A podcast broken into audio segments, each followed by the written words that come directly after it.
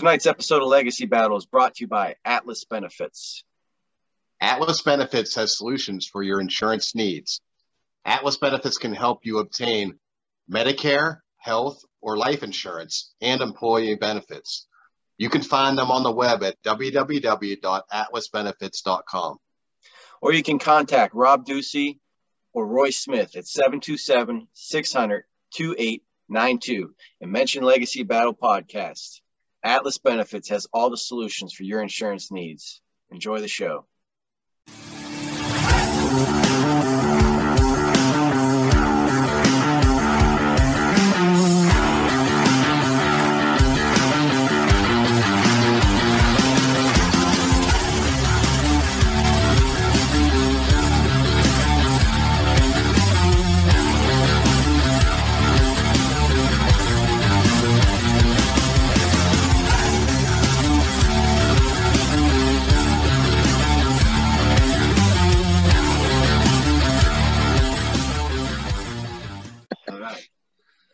This is Legacy Battle. Make sure you subscribe on YouTube, Facebook, iHeartRadio, Spotify, Google Podcasts.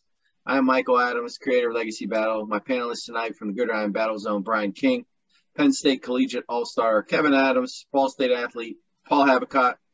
We're joined tonight by a former MLB closer, played 10 seasons with the Brewers, Rangers, Red Sox, and of course the LA Dodgers. He's a three-time All-Star with 187 career saves, 3.47 ERA. He's a two-time Rolaids Relief Award winner. Got a World Series in 2007 when he went on to the Boston Red Sox. And in 2004, he was a saves leader. Ladies and gentlemen, Cy Young Award winner Eric Gagne. Eric, thank you for being here. Thank you. Thanks for having me, guys. Appreciate it. So we're going to talk to Eric after his uh, about his career. Tonight's debate is the top five closers after Mariano Rivera. We all kind of came in an agreement that it, it's Rivera and everyone else. So tonight's top five after Rivera, and we're going to start this out with Trevor Hoffman. All right, Trevor Hoffman. It's Trevor time. Cue up ACDC's Hell's Bells. Perfect song for him. You know, you hear the gongs, you hear the musical build up, you see the entrance. Here comes one bad mofo onto the field. Uh, the intimidation factor, it's already working. Trevor Hoffman gets to the mound. You know he's bringing that fastball. You know he's bringing that deceptive changeup. Uh, he's probably going to get a couple Ks and close the game down. Not only was this guy an amazing closer, he stayed consistent for a very long time. He made seven All-Star teams, was the relief man award winner twice, was the NL saves winner, I'm sorry, NL saves leader twice as well. And he has the highest strikeout rate of any reliever ever. No one had more career saves in the National League, and no one had more seasons with 40 plus saves. Nine seasons uh, topping that mark. And six of the career records that Mariano Rivera eventually topped belonged to Hoffman, including most career saves and most career games finished. Uh, what I liked about him most was just how money he was. He converted 88.8 of his save opportunities, and that is the third highest rate ever. So you heard that gong, you heard that Malcolm Young guitar, and you knew that Hoffman was coming in to close the game out. Eric, when I think of Trevor Hoffman, like I feel like he's second all time in saves, but he's not the one that comes to the top of people's head. Like you don't ever hear, oh, Trevor Hoffman. It, what, what, what do you think the reasoning for that is? He did it so quietly. I think just his style, the way he got guys out. I mean, he just got it in. You know, first of all, he when he was at the, I think it was in the Marlins when he was younger. He was threw a lot. He threw a lot harder. I think the last three or four or five years when he has a rotator cuff surgery and he came back, he really relied on the changeup, and I think that's why people they love lights out. They love you know hard, hard gas, and they love to blow people away. And I don't think he was doing that. I think he was a really smart pitcher. And, uh, you know, he's actually a hitter. When he was younger in the minor, minor leagues, I think he was a shortstop or something like that. So you, know, you could tell as a, as a, as a pitcher, you could tell he's a little bit ahead of the hitters. You can tell like he's been there before. So he really knew what he was doing. But, you know, like you said, Hell's Bell, 601 saves. I mean, it's, it's hard to argue with this guy not to be one of the great uh, top three easily, but he, he wasn't as flashy as you you know you would expect. But he was perfect for San Diego. Great pitcher, doesn't get enough respect in my opinion. Let's move on to uh, let's go Jonathan Papelbon.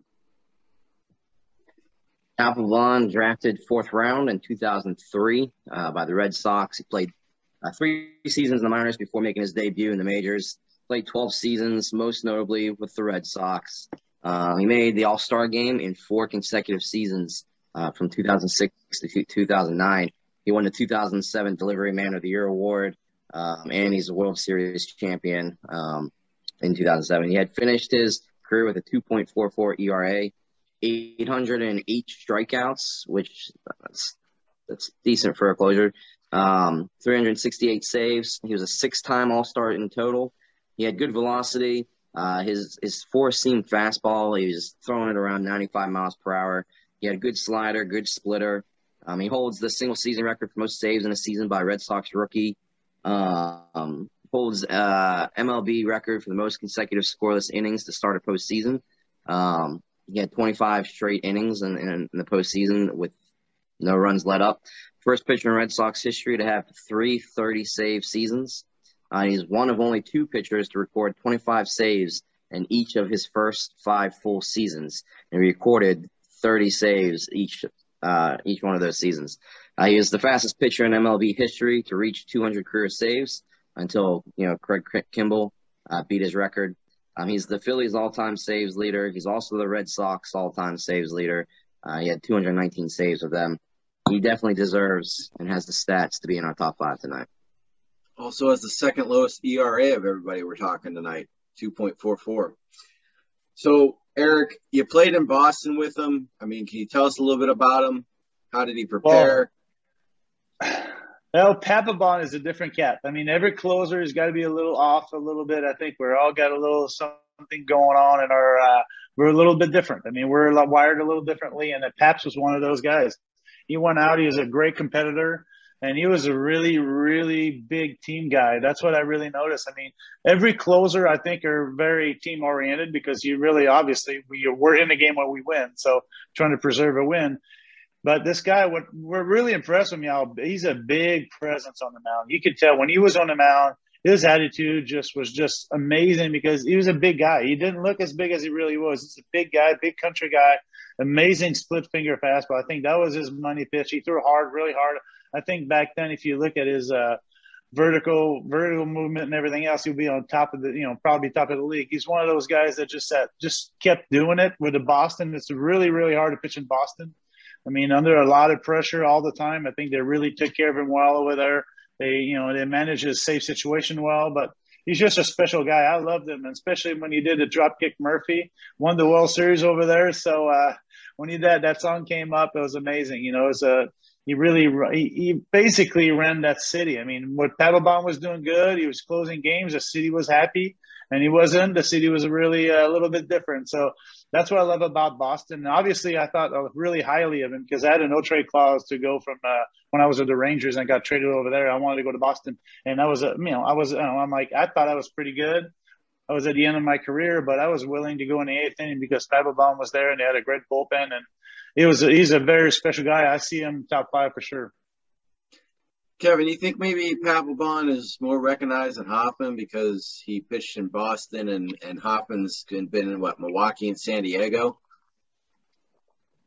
Well, I mean, yeah, I mean it's kind of obvious that the big markets usually get the most attention, and they can also afford you know the better teams. Um, and if there is good talent in say Pittsburgh, Nut- Nutting, the owner, will uh, trade him away. So, um, yeah, like I, I think when.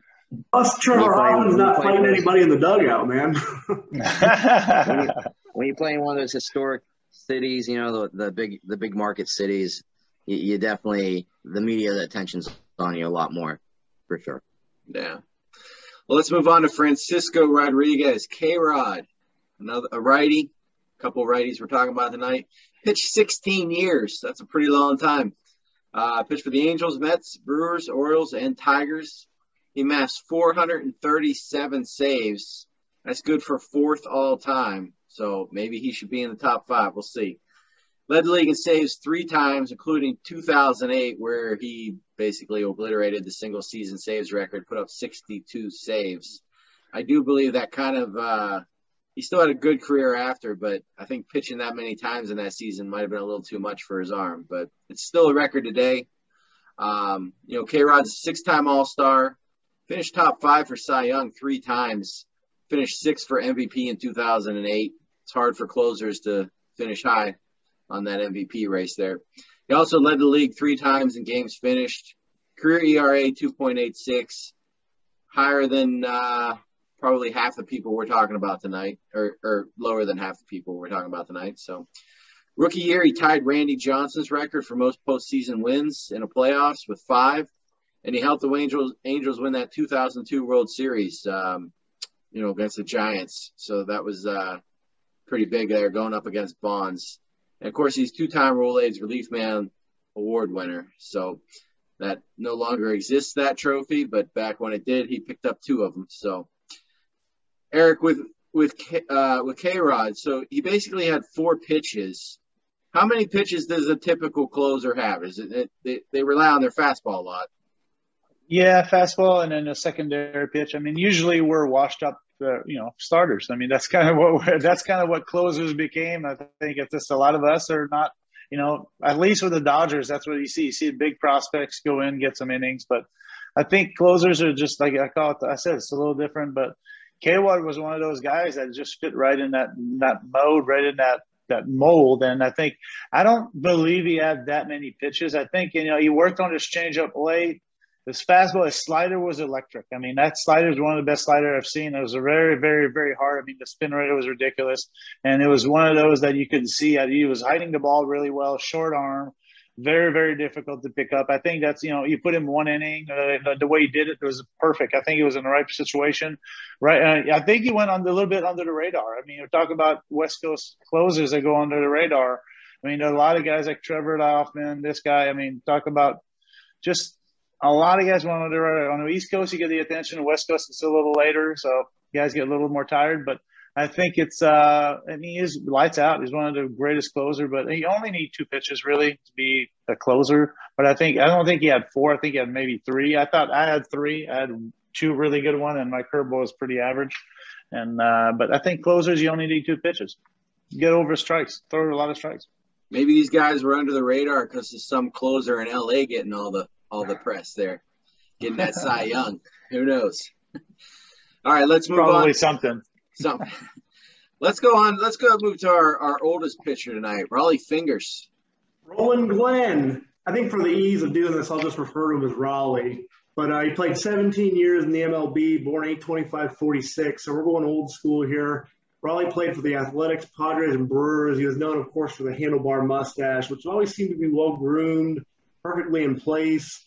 When he entered the league, it was it was kind of he kind of had an impact for this position going forward. It was more common to leave the starter in if there was a lead. He's kind of credited uh, back then for defining the role of closer for that time and, and, going forward into the future. Kind of an interesting note about him and how he ended up where he did was the LA Dodgers uh, offered Fingers a signing bonus of 20 grand, but Fingers kind of leveraging himself and hedging his bets. He didn't think he'd have a good chance getting to the majors with them because they had some dude named Sandy Koufax and then Don Drysdale. They were always they were already winning, you know, a ton of pennants. Their farm system was stacked full of players, so he ends up turning them down, and he signs for the Kansas City Athletics back then for 13 grand, so a little bit less uh, on Christmas Eve on 1964. So they're kind of unsure how to use him. They're actually thinking about putting him in the outfield and or maybe pitching him. And I think we we know how that ended up. He gets to the Hall of Fame being a being a Hall of Fame closer. So he finished his career actually with a losing record 114, 118. Got just a, just under 1,300 strikeouts, 1299. He had a 2.90 ERA, 341 saves which at the time of his retirement was a record until Jeff Reardon broke it in 92. Bittersweet, no doubt, is it was also the same year he got elected into the Hall of Fame. Rollie's a seven-time All-Star, three-time World Series champ, first uh, relief pitcher to win AL MVP and Cy Young Award in the same season, 1981. World Series MVP of 74, four times, Mike, four times Rolaids Relief Man Award, 77, 78, 80, and 81. Three time MLB saves leader, 34 jersey, of course, retired by the A's and the Brewers. As for the mustache, man, that's like Gagne's glasses. That gets its own fame. Baseball Reference ranks Fingers' mustache as the best in history. In addition to his pitching ability, Fingers was noted for his waxed handlebar mustache, which, if you guys didn't know, he originally grew to get a $300 signing bonus from uh, Athletics owner, owner Charles O. Finley. That's Rollie Fingers. He's got to be on there because he almost defined this role. So, Eric, with Rollie, he, he was pitching as a closer back in the day when they pitched more than one inning a lot of times. That that's almost completely unheard of today. But what were your thoughts about that? Yeah, you know what? That's that. I love that talk about this old school and new school closers because I think this is where I, I thought we talk about. I, I talked to Goose Gossage. I play golf with Goose, and just these guys like these. These are the the original, the OGs of closers, OGs of relievers. These are the guys that really kind of like define. Like you know, you talk about Rollie Finger, reminds me of Salvador Dali's mustache. You know, these guys are just like they defined the role. This is the reason why Eric Gagne had his song coming in and welcome to the jungle. These are the reasons why the K Rods of the world or something. And I think this is like it, we, you know, as much as we, you know, the, the old schools hate the new school, the new school don't understand, you know, vice versa. I think it has to be said something. It's very hard to close games. It's very hard to go two innings. It's very hard to go to three innings. And the way they did it, they really, I mean, there's basically the, you know, he's got MVPs, he's got Cy Young, He's got, I mean, 341 saves. That's that's insane. I mean, this is dominating. This is where you take over a team and you put the team on your back, and you know, let's go. I've done it as a closer for one inning at a time, once in a while. I mean, it wasn't. That's just different breed. These are different animals, I think, and it's hard to like compare them to K Rod, to me, or to you know Trevor. This is just old school. This is just a. This is just different. These guys are different. They're just win every day. I mean, they just got the you know they got the job done. I think guys like these these are these are the OGs. I think. Brian, I know you you were a Goose Gossage fan, and he's part of our shout outs tonight. So we'll just throw that out there. Let's move on to Lee Smith. All right, Lee Smith, another uh, another old school guy. Uh, Pulitzer Prize winning sports writer Jim Murray once said, "Lee Smith is the best one inning pitcher I ever saw." He was the best at smuggling a game into the clubhouse in history. Um, in fact, Smith smuggled, or better known as saved, 478 games during his career. Uh, he held the record for several years until it was finally broken by Trevor Hoffman and then Mariano Rivera. Uh, Smith made seven All Star teams, uh, led the league in saves four times, and was the Relief Man Award winner three times. Uh, he was a very imposing figure on the gr- on the uh, mound. He's standing at six foot six inches, 265 pounds. He had a great fastball, a slider, and a forkball.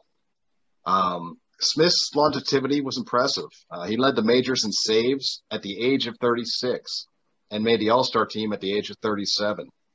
Uh, it's interesting to note that Smith averaged 3.72 outs per save while his, his contemporaries like Rollie Fingers and Goose Gossage and Bruce Sutter all averaged between four and a half to five outs per save. Uh, finally, in 2019, Lee Smith was immortalized in Cooperstown. Uh, well deserved because he was one heck of a relief pitcher. How is it a guy like Lee Smith? He sets all these records, one of the greatest closers of all time. How does it take somebody like him so long to get in the Hall of Fame? Yeah, it's it's it's it's another guy go under the radar. I think undervalued. I think he came in from such a great, great relievers that would go two or three innings or four innings almost. Then you go to one inning special. He's a he's one of the first specialists. Him and Eckersley. These guys are just the first specialists that you know what give us three outs. And I think that's when people start looking at the game, looking backwards, getting outs from the ninth inning back, and see how can we work that way. And the Dodgers did that. Jim Tracy was one of the best at doing that. I mean, he knew he was going to get outs in the ninth, in the eighth, and the seventh, and he really they, they set it up that way.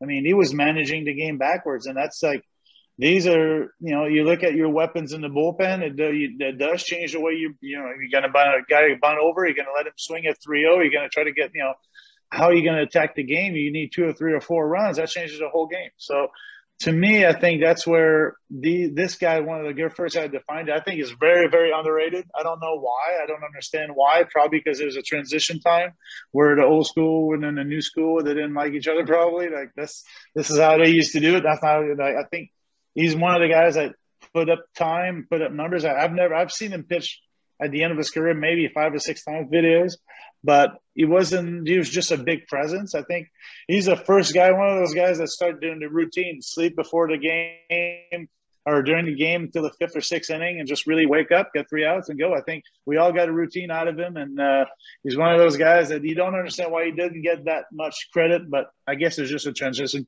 transition period. Well, you, you mentioned Dennis Eckersley, so let's move on to Dennis Eckersley. Definitely, definitely top three, hands down. Uh, should be number two after Rivera. Nicknamed Eck, played between 75 and 98. Pitched for Indians, Red Sox, Cubs, A's, Cardinals. He actually had some success as a starter, uh, but he's most known as a closer, uh, becoming the first of two pitchers in MLB history to have both a 20 win season and a 50 save season in a career. Uh, Eckersley was elected into the Hall of Fame in 2004, first year of eligibility finished with a 3.50 ERA, over 20, just over 2,400 strikeouts and 390 saves. He was the 75 Rookie Pitcher of the Year uh, for the AL. He was a six-time All-Star. He was the 88 ALCS MVP, 89 World Series champ, AL MVP and Cy Young Award, uh, Cy Young winner in 92, two-time MLB saves leader in 88-92, his number was retired by the A's. He's in the A's Hall of Fame. He's in the Red Sox Hall of Fame. He's on the MLB All Team time or All Time Team. Uh, he won AL uh, Rolaids Relief Man Award in '88 92. Uh, he had he had the, a, a very noticeable pitching technique with the high leg kick and this kind of side arm throwing motion. Uh, he had precise accuracy. Goose Gossage actually said once about him that he could hit a gnat in the butt with a pitch if he wanted to. I, thought that, that was pretty funny. Um, he was aggressive, had an intimidating stare when he was on the mound. You know, as a closer, he was big on pitching the sinker, backdoor slider. He was ranked uh, in 1999 98th on the Sporting News 100 Greatest Baseball Players um, of All Time. Bleacher Report article puts him as number two for the best closer of all time, right behind Rivera, in front of Hoffman. And then Fox Sports listed him as number three behind Rivera and Hoffman. So he definitely deserves to be in the top three. Eric, of all the guys we're talking about tonight, is Eckersley have like the biggest intimidation factor? Uh, yeah, I mean, is that that's why I wrote. Like when I look at these guys, I'm like taking notes. I'm like, what what comes out? Like, there's their word, like his, his attitude. I mean, even his attitude right now when he's an announcer, when he does something with his hair flowing and everything else, his mustache and stuff, and it's pretty special. When you got anytime you have anybody get voted for AL MVP or any anything to MVP as a reliever, you're like, okay, he's done something different. But I have I felt like he was under the radar because he's never a guy that been throwing hard. He never threw that hard. Amazing slide, amazing sinker slider guy, but he's just a big game pitcher. He's just got guts. He just pitch on guts, and you know he's a fail starter. I talk about fail starter. He's he, uh, he, he reminds me a little bit of the way I took it. I mean, you know, the way he pitched, he was setting up hitters. He was a pitcher thrown for one inning. But I mean, you could tell the difference with the starter guy. Guys is just full gas at the ninth inning. or A guy can really get out. and I think he understood how to pitch. And to me, is one of the best pitcher. You know, remind me of John Smoltz. John Smoltz was a great starter. He came in relief, and he was still he got outs the way he knew how to learn as a starter. He just he was able to translate that or you know turn that into a closing role. And I think that's what Eckersley's learned a lot. I've learned a lot. I, I failed so much as a starter I think that's what made me a better closer to fail a lot. And I think Eckersley had a little bit of the same route. And it's pretty impressive to watch what he, the way he does it. Because he doesn't, I mean, if you look at his stuff, it wasn't that impressive. He just got out. He understood how to get outs and he understood whether hitters are trying to do. It's just a smart pitcher. Well, let me ask you. I mean, Eckersley, yeah, he's one of the greatest of all time. But when we think Eckersley, are we maybe thinking what he gave up, Kirk Gibson? yeah, epic moment in history. But um, I, I think like Eric does, the hair, the the intimidation factor. I mean, Kirk Gibson. I will say the one thing that I'll, about that moment is that seemed to transcend like reality. That Kirk Gibson moment seemed to be meant to be, no matter who was pitching. So I don't think of of Eckersley being the goat in that circumstance. I think of Kirk Gibson. I just want to celebrate him and what he did. I think it was meant to be. Okay, that sounds good. I like that. Let's and I've seen I've I've seen that home run a lot. Yeah. So I agree with that. Gibson just did it. And That was the Dodgers. It was time for the Dodgers in '88, so they, I, they needed it. We always get in the habit of like ripping somebody, man. Sometimes it's just because the dude got a hold of one and he limped around the bases, and it's just going to be an epic time in history. That's all it is. Right. Let's move on to Billy Wagner, Billy the Kid. I seem to always have guys that got nicknames. I, I love it. 16 years for the Astros, Phillies, Mets, Red Sox, and Braves sixth all time in saves with 422. And then he, he went out and retired with possibly his best statistical season. So who knows? He wanted to spend time with family. How many more saves he would have had? I mean, he was 38 years old, but uh, he, he, was just awesome at, at that age. So, uh, seven time All Star, top 10 Cy Young two times. Of all the pitchers with 800 innings pitched, he is number one in Ks per nine at 11.9. And his 33.2% strikeout rate is number one all time. And his 187 batting average against is number one all time. So if you got a hit off this guy, you want to keep the ball. That's how good he was. And to that lowest, uh, and you can add to that lowest hits per nine in history. So lots of number ones here for him in, in all time. 1999 got that Rolaids Relief Man Award. I think everybody's got a couple of those tonight. And he was part of a combined no hitter in 2003. His career ERA 2.31 is the lowest of any pitcher that we're talking about tonight. That's got to put you in the top five.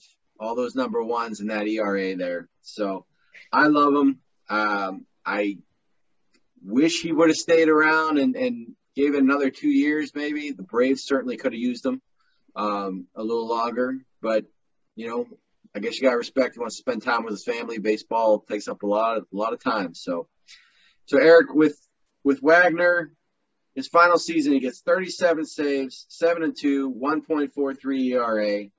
I mean, what makes some guys retire and then other guys they just they stay as long as they can. Like they'll, they'll pitch in the uh, the minor leagues or the Mexican leagues just to keep going. That's what happens when one of the greatest of all time. I mean, you can do whatever you want. He just walks away. They, walk away because they can. You know, he's just made good money, and he knew he, you know, he's achieved pretty much everything he wanted in his career. So I love it. I mean, I wish I would have walked away when I won on my own terms. You know, I wasn't fortunate to have that injuries and everything else. So I love it. I love guys that walk out on their own, and you know he's had an amazing career. There's nobody that I've ever seen dominate or being that nasty with that slider and the short arm and just coming from off the ground because he's four foot two. I mean, it was a pretty amazing to watch him pitch because I was basically same time with him. I mean, he's on my wall for a reason. You know, the only lefty on my wall. He was just very dominant. He was one of those guys that he's 100% in the top five. I don't see he's another guy that when we talk about under the radar, another guy that goes under the radar because I don't think he gets not just the way like Trevor often got a lot of saves. That guy got a, a lot of saves, and it was dominant. It, every time he got out he was dominating. I mean, you would talk about the stats you look at. I think when he got on the mound, he just it was just difficult to pick him up. It was hard to see what he was throwing the ball from, and it was just out of coming out of his body. It was weird little short arm, and it was very very explosive. So, I mean, I'm glad he retired at the age he retired because I mean I don't think we would have the same feeling the same belief and or the same you know, idea of what he could do because he was very special. Yeah, I I just feel uh, two more years maybe he's uh, he's up at number two in that saves later. But let's move on yeah. to our final pitcher tonight, and we're going back a ways again. John Franco. Yeah, man! Happy birthday to my guy John Franco, born on this day in 1960 lefty reliever pitching from 84 to 05, primarily for the Reds and the Mets. I mean, this is another sleeper here. I know I'm not going to bully people into voting for him like Kevin does, but uh, you know this guy's kind of underappreciated, not as well known as some of the other names. But this is kind of like a true American dream story. John was of Italian descent, living in New York, was the son of a sanitation worker. had a lot of baseball aspirations. He married his high school sweetheart, went on to have a very good career. Started off as about as good as it can be. The freshman at St. John's pitched two no hitters in, in one season. Uh, he was originally selected by the Los Angeles Dodgers on June 8th in 81 in the fifth round of the amateur draft, then traded to the Reds in 83. Once he was kind of up and running, he became known for just being a really reliable, solid starter, 90 mile an hour fastball, really tough to hit breaking pitch that sort of breaks away from a right handed batter compared to like a screwball maybe. And during an interview, he kind of says to the public, he, he calls it a circle change, and that was the pitch that seemed pretty unhittable. For the Reds, really solid reliever. They finished in second place four years in a row from 85 to 88. John, of course, packs uh, on a, a couple Rolaids Relief Man awards to his uh, resume. In 89, he gets traded to the Mets and remains with them until 04, making the playoffs in 99, the World Series in 2000. Gets another one of those Rolaids Relief Man in 90. Led the leagues in saves in 88, 90, and 94. All told, John, you know, being under the radar still has pretty good stats.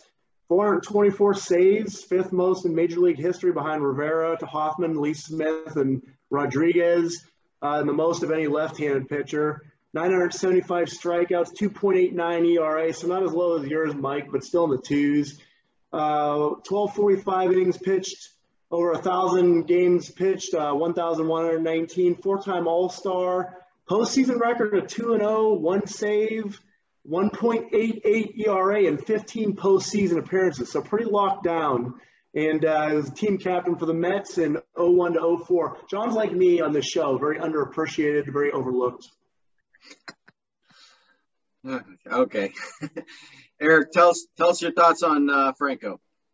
Well, the screwball, I mean, that's what jumps out at me. The screwball in New York, he was New York. I think he fit right in. I mean, I think that's the city, especially the Mets. I mean, they embrace just a grinder, I think. I mean, that's what comes to me to mind, just a grinder, a guy that just doesn't have a lot, just makes the best out of his talent and then some. And then it's, you know, we looked at 400, whatever save, I can't remember 470 saves. That's, that's 424 saves. That's a lot of saves for a guy who goes on the radar. I mean, it's just the New York I mean, play for you know the amazing Mets thing. That's a hard to play for those teams. You know, for those teams in New York. And I think for me, it's like the captain, a leader. I mean, that's he's still in New York. He's still represent New York. I think that's that's what clothes are all about. Uh, you know, the the heartbeat of the city goes with a clothes, and I think you could tell.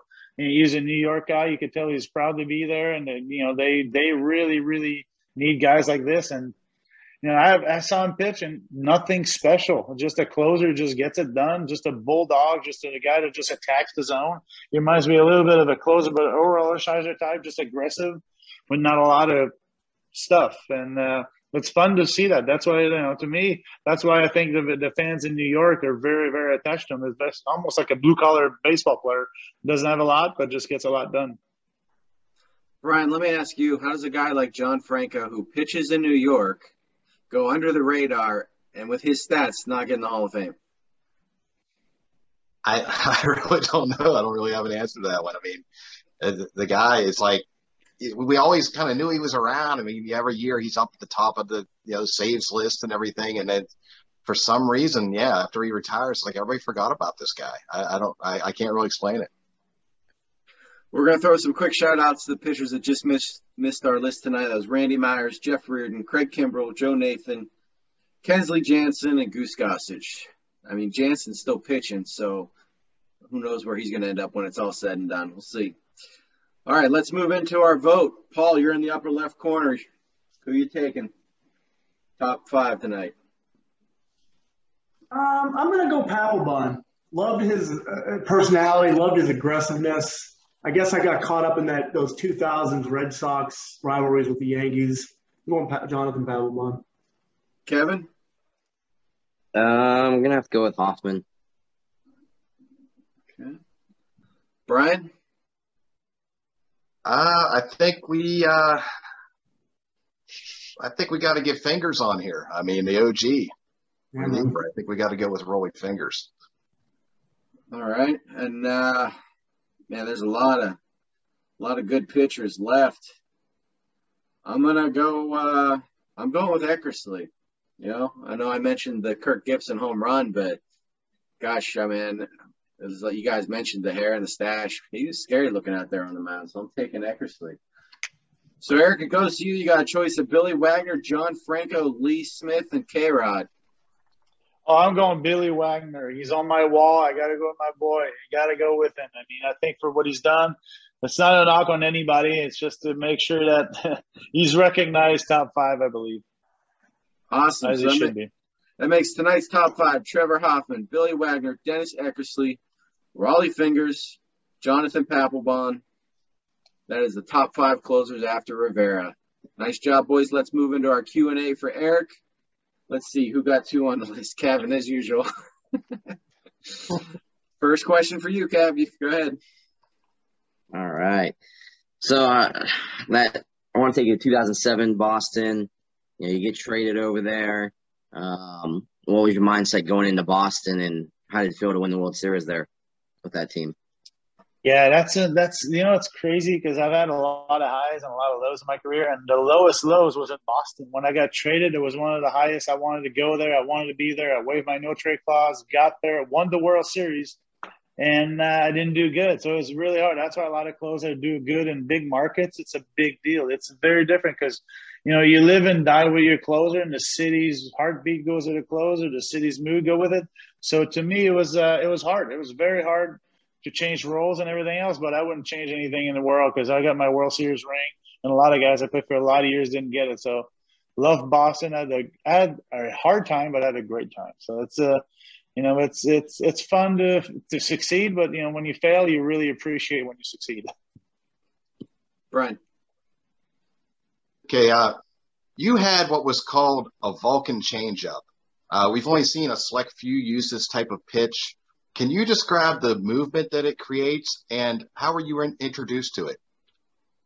So it's it, it's basically a very regular circle change that you don't really do anything but it's almost like a Fernando Valenzuela or a Franco the way they threw their their screwball but mine was just change the grip a little bit a little little uh I guess I modified my grip a little bit it was a little thin a little thick a little deeper in my hand but uh you know it's just it's one of those pitch that I just threw as hard as I could I just let it go and just trying to really uh focus on throwing it away from my arm on the inside of the arm. And then uh, the way I learned about this was I saw Pedro Martinez in Montreal. He had huge fingers. I used to watch him uh, basically warm up on the sideline. I would watch him, his arm action and everything else. And when I got to A ball, my first pitching coach uh, in, in A ball was uh, Edwin Correa. He used to pitch in for Texas Rangers, big, big man. And he taught me how to throw a changeup. So that's basically where I learned it. And, uh, you know, I just learned that arm speed is very efficient. If you can let it go, really throw as hard as you can with different grip, and it usually works out well. Paul. I gotta channel Eric here real quick. Okay. I love it.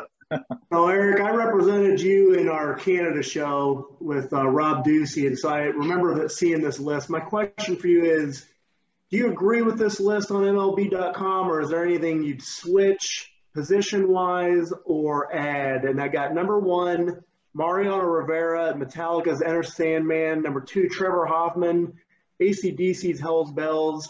Three was Papelbon's Dropkick Murphys, as you mentioned. You were number four with Guns N' Roses. I mentioned that when I was talking about you in that show. And then Mitch Williams, pretty good. The Troggs Wild Thing ended up kind of com- making a comparison with him and fictional closer Rick Vaughn. Which would you add anything there? Did you you still stand by your choice with Guns N' Roses? What do you think about that MLB list? Oh, oh yeah, I love it. And to me, I think that's just that's just embodied the role of a closer. Is just a little crazy, a a little bit, a little different. I think music plays a big role in that in that position as a as a closer because he really gets everybody hyped up. It puts you on the edge of your seat. And I wouldn't change. I mean, that's the best feeling in the world. I wish people could be on a mound for one or two pitches just to feel the adrenaline. It's the best drug in the world. And you know, you have a good song, you have a hopefully good results. But I think uh, all those old school guys that really gave us the chance to become who we became because we really got three outs out of 27. And that's not a lot if you really look at it. But we got all the glory. So we'll take it and really, really want to appreciate those guys, the Gossages of the world, the Fingers of the world, and all the all the old school guys that really did it for us for three or four innings and gave us a kind of a role. So I really appreciate. But it's the best feeling in the world. It's fun. So from 02 to 04, you you dominated, but you pitched a lot, a lot of games. Do do you feel that maybe they might have overused you and that caused some of your injuries that would come in 05 and 06? I don't care. I really don't care because, like I said, I wouldn't change anything in the world. And we have, you know, it, it, it, of course, if you look back, I wish I never got hurt, but then I wish I would have ate better. I wish I would have taken care of my body a little better when I was younger. There's a lot of what ifs, but I had a great career. I had great coaching. I had great teammates. And no, I mean, I, I you know, I was, that's my mentality. You give me the ball, I'm to go get outs. And that's what my job is. And, you know, I wish I had a longer career. Yeah, of course. But, you know, I regret nothing. I look back and all the good and the bad decisions I made, I live with it. That's just kind of what creates what I am right now. And, uh, yeah, I mean, I wish I would pitch longer, but my, my three or four years of success was amazing. I mean, it was a high of the high. So I was lucky. Very gratitude is that's basically the word I lucky because I was lucky to be there. Kevin. Uh, so growing up, I think I read that you, you played hockey. Um, oh yeah. You're you're from Montreal, so I was just curious, how did you end up going into baseball, and was there like somebody that you like looked up to that got you in, into pitching and whatnot? Well, my dream was to be a hockey player. That's what I wanted to be. And then the, the, glasses you got, I thought I was a handsome brother. I was a fighter. I was a guy that loved to go, uh, you know, just go for 30 seconds to 45 seconds on the ice. And I really think that's what built me as a closer. I, when I became a closer after starting, I think really it made me a guy that just goes aggressive. I'm 100% all out. I'm, you know, when I'm on the mound, I'm super emotional. And I'm really not like that during the day or anytime except on the mound. I'm really, really different guy. And it's, you know, that was my, that was my luck because I was a hockey player and uh, I decided to play baseball because my dad told me to play other sport. He goes, you can't play hockey all year. It was too expensive. He goes, you got to do something else. Baseball's outside. Summers in Montreal, there's not, they're not very long, so you got to enjoy it. So I just played another sport and I fell in love with the game. You know, it's like playing chess and just you know I love I love baseball. I really fell in love with it, and I'm still involved in the game. So when I wanted, I when it was hard to quit hockey because that was my dream. But when they told me you know I can make money playing baseball, I'm like, hey, sign me up. I'm in. Brian. What I read that you attempted multiple comebacks uh, after your uh, shoulder injury halted your career. Uh, what was it that caused those comeback attempts to fall short, and what is the next chapter for Eric Gagne? I'm still trying to come back in my head. I'll never quit. I'll never quit. Well, you know, the, the reason why I came back is I wanted to play WBC. I never had a chance to play WBC. I was hurt and I was on a contract and wouldn't let me do it. And then my second comeback was I want to play in the Olympics. That was my biggest goal. I want to play in the Olympics, and that was one of my pride. Play for my country. I just have the Olympic experience because I missed it in '96 with Team Canada, and that's why. I, and I love pitching. I love pitching. I love going out there. I train guys all the time. What's next for me is training. I, I be, that's why I throw. I do a lot of different techniques. I do a lot of different workouts and just I'm just trying to improve myself as a coach. I got to feel what I feel. what I'm teaching is right, so I try to do that with them. That's why I try to stay in shape, keep throwing every day, and just uh, try to teach, try to feel what they feel, and be you know part of it. Paul. Kevin, I covered his love of hockey when I represented him, so you better go back and watch that show and memorize that. All those questions were answered when I talked about that. Eric, you you're doing some coaching now, and you've mentioned it when you I, read that piece of advice your dad gave you about transitioning to baseball you know play longer. You ever channel uh, you know prior coach richard gagne in any of your coaching? Or because uh, I, I read he was coach here in little league and so he must have he must have transitioned quick with you there because he went from telling you to play another sport to being your little league coach. That's right huh? No my dad man my dad he's uh there's a lot of what I do is very it surprises me on a daily basis because I sound like him now. I'm like, yeah. wow, you know, it's just like it's crazy because he passed early, and I'm like, wow, that's everything I say. I've learned, you know, when you're young, you don't listen, you just hear it, but you don't really listen. And when you get older, you're like, yeah, I guess I, I guess he was right on certain things. And what I take from my dad is just a positive, just being a positive presence. I think you want you want to tell you the truth. You want to tell it like it is. Some guys are not good. You got to tell them why they're not good and why they, how they need to get better. And my dad was very good at doing telling the truth, but I really at being honest with people, but I've been super positive and finding a way to get some done. And for me, I think that's what as a coach you need to be positive. You need to be like, you know what, I'm here with you. It doesn't mean that we're not going to go through ups and downs, or you're not going to, you know, it's not going to happen overnight. But I think it's very important to be there as a present, positive presence, and really kind of support them, be there for them. So you, you want to Cy Young. That's not something that happens often for closers. Was it something that you were expecting, or were you just kind of like shocked that you got it? I was very shocked. It's something I never expected, never thought it was possible, and I still don't believe that relievers should get the Cy Young award. Whether unless a starter doesn't do their job and you know win 20 win uh, 20 games or whatever, you know I don't think a reliever should do win a uh, Cy Young. I, I think it's it's fun, it's fine, it's great, it's very rewarding, it's a great honor. But I don't believe that. But you know I never expect that. I never. I never saw as a, a save as a personal stats. I saw it as a team win, and that's really, I think, that's what really made me really thrive. And you know, if you look at all my saves with the Dodgers, all my saves we won the game. I think you know either Beltre hit a home run or Shawn Green hit a home run. It was a team team win, and that's what I loved about being a closer because I just trying to preserve the win that the, the boys worked for eight innings to get me in the game, get three outs, and that's kind of how I saw it. And uh, it was an honor to be able to do that because it's it's you know playing for the Dodgers, playing for that type of organization, that type of history, and put the Dodgers jersey on. It was just it was an honor. It was fun. The way that ba- baseball is going with starters pitching less and less, do you think there'll be more relievers winning Cy Youngs in the future? I don't know. It depends on the rule change. I mean, you're looking at blown saves now. How do you value home blown saves? Now you're going to have all the extra innings blown saves. You got the ERA is going to be affected. You're going to the game changes. I think if you look at a reliever, it doesn't matter. It can be a setup man that wins it. I don't believe a closer or a reliever should win the Cy Young. I don't believe a pitcher should win an MVP either. But there's always exceptions to every rule. If the guy dominates that one year, and if you guys, you know, there's not guys that there's guys there's times that people don't hit 30 home runs or they don't really dominate. And you know what? A guy like Eckersley comes in and just sweeps because he's there and every day and he gets 60 some saves or whatever.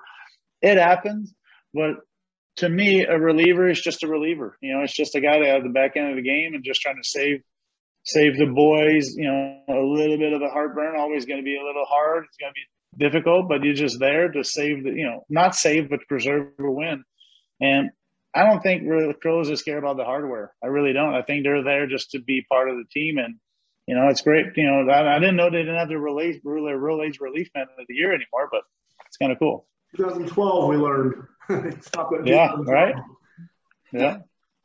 Well, thank you, Eric. So what do they give now? What do they give for the relievers? Call the relief man award now. It's boring, just like everything else oh. is going. Yeah. But like we, I was thinking, you don't hear too much reference to Rolaids anymore, do you? Yeah, that's what I was wondering. I didn't even know it was done. I just thought I didn't know it was Rolaids. Well, Rolaids is actually a given name for that. Yeah. Maybe they went out of business or something. Who knows? yeah, I wonder. Oh, yeah. I wonder what happened. well, th- thank you so much for joining us tonight, Eric. We appreciate it. Awesome to talk about your career and, and hear your views on these closers. Any anything uh, I know you were coaching for the, the, the Rangers organization there for a while. You have plans to try and coach somewhere else or? Uh, we'll see. I mean, I, I love coaching in my backyard. I got a lot of guys in the off season. They come over. I got a lot of guys at AAA in the big leagues. So I just I stay in touch with the game. I own a B45, the bat company, so I'm always in the game. I learn a lot about the new technology. I'm a big techie, nerdy reliever that loves to learn about new technology and integration, how the data works, and how do you basically get the data to the player without really just being a robot. So that's kind of my uh, my new fun stuff. Get the take the data, translate it to the guys, and almost dumb it down or make it more efficient for the players to utilize. Billy Beane, you got to get with Billy Beane, man. He's the man. Thank you for everyone watching tonight. Make sure you hit that subscribe button on whatever you're listening on. Have a good night.